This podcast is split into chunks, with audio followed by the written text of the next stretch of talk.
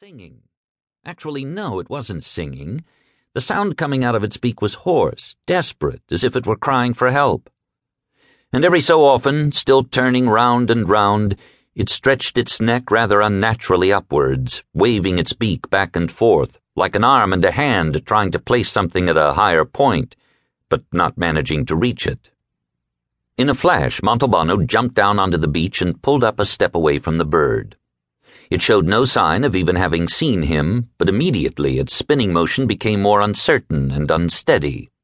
Finally, after making a very shrill noise that sounded human, the bird staggered as the wing gave out from under it, and it collapsed to one side and died. It danced to its own death, the inspector thought, shaken by what he'd just seen. But he didn't want to leave the bird to the dogs and ants. Picking it up by the wings, he brought it to the veranda, then went into the kitchen to get a plastic bag. He put the bird in the bag and ballasted the package with two heavy stones he kept around the house as ornaments, then took off his shoes, trousers, and shirt, and went onto the beach in his underpants and into the water until it was up to his neck. Then he spun the bag over his head and hurled it as far out to sea as he could. When he went back into the house to dry himself off, he was livid with cold. To warm up, he made another pot of coffee and drank it scalding hot.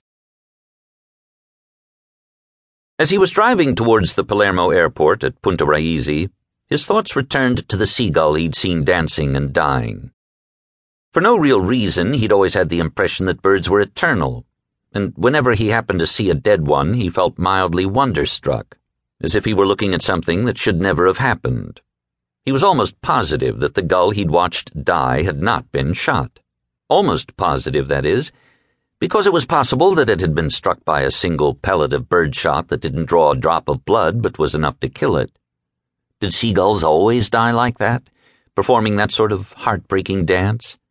He couldn't get the image of its death out of his head.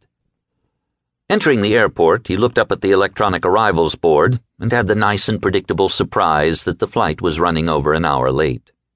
How could you go wrong? Was there anything whatsoever in Italy that left or arrived at the scheduled time?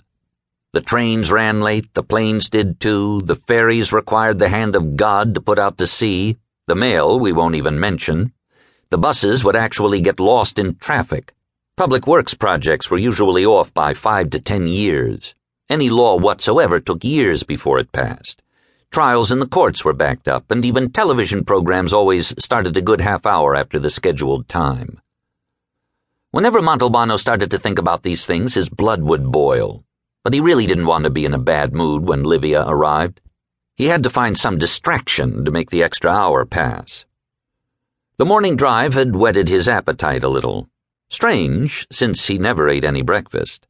He went into the airport bar where there was a line as long as at the post office on pension check days.